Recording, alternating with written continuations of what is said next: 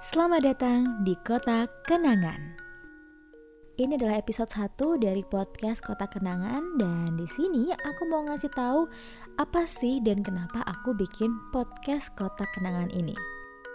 Jadi awalnya ini tuh gara-gara dari kemarin itu aku sempet denger ya nggak cuma satu dua tapi lumayan banyak teman-teman aku yang baru aja gagal dalam ya kisah percintaan sih memang.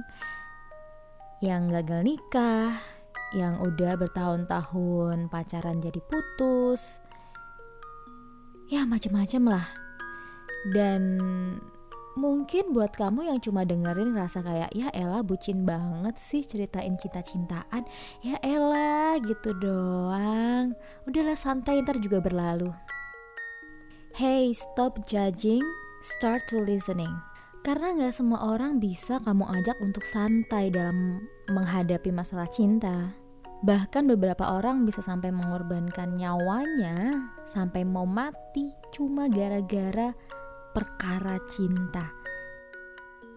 Dan aku gak mau hal ini juga terjadi sama kamu atau siapa pun yang ada di dekat kamu. So, stop menyepelekan masalah orang lain kadang-kadang orang tuh juga susah untuk menceritakan masalah mereka karena mereka bingung mau cerita ke siapa gitu.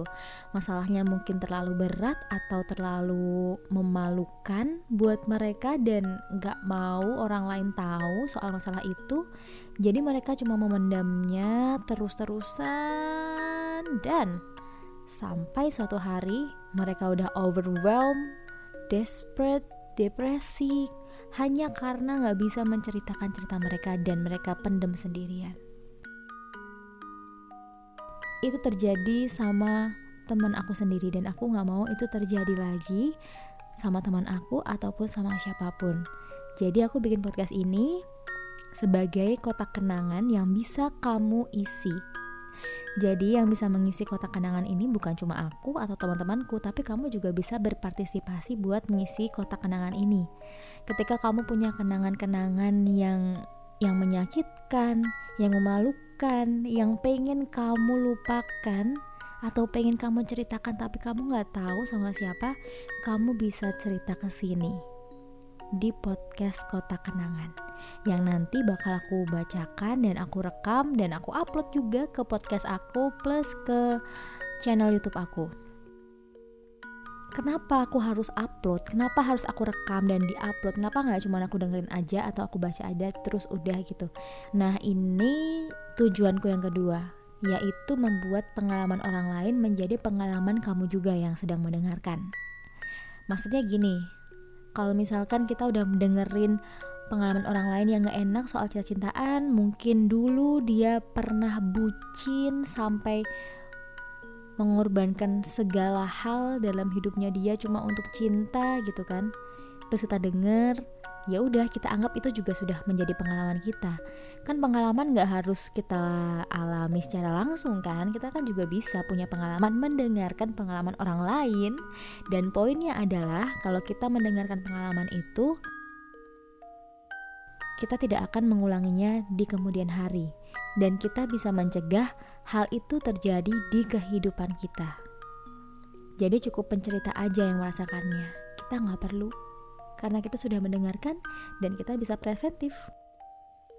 Dan ini juga berkaitan sih buat kamu yang pengen ceritain cerita kamu di kota kenangan, kamu pengen warning orang lain supaya tidak terjebak cinta yang buta atau menjadi budak cinta seperti yang pernah kamu lakukan itu juga aku appreciate banget. Aku akan sangat berterima kasih banget buat kamu yang udah mau menjadi pencerita dan sharing cerita kamu. Ya semoga aja dengan kamu menceritakan cerita kamu itu bisa membantu kamu supaya lebih lega lebih plong gitu rasanya. Karena kamu sudah cerita dan sudah didengarkan oleh banyak orang tanpa kamu harus mengatakan siapa kamu ataupun menyebutkan nama kamu. Karena kamu gak perlu mencantumkan identitas kamu. Bahkan nama email kamu juga gak akan aku sebutkan juga. So gak perlu takut dan kamu boleh merasa aman Buat kamu yang ceritanya pengen dibacakan, kamu boleh ketik dulu cerita cinta kamu dan kirim di emailnya kotak kenangan id gmail.com Oke, jadi kamu ketik dulu dan kamu kirim ke emailnya kotak kenangan id gmail.com Oke, segitu dulu buat perkenalannya. Terima kasih buat kamu yang sudah mendengarkan, yang lagi dengerin via YouTube. Jangan lupa buat subscribe, like, dan juga komen. Dan boleh juga di-share ke teman kamu. Siapa tahu ada yang membutuhkan, ada yang butuh cerita, tapi dia nggak bisa cerita. Atau mungkin kamu sendiri pengen cerita. Aku tunggu cerita kamu di kotak kenangan id at gmail.com. Bye-bye.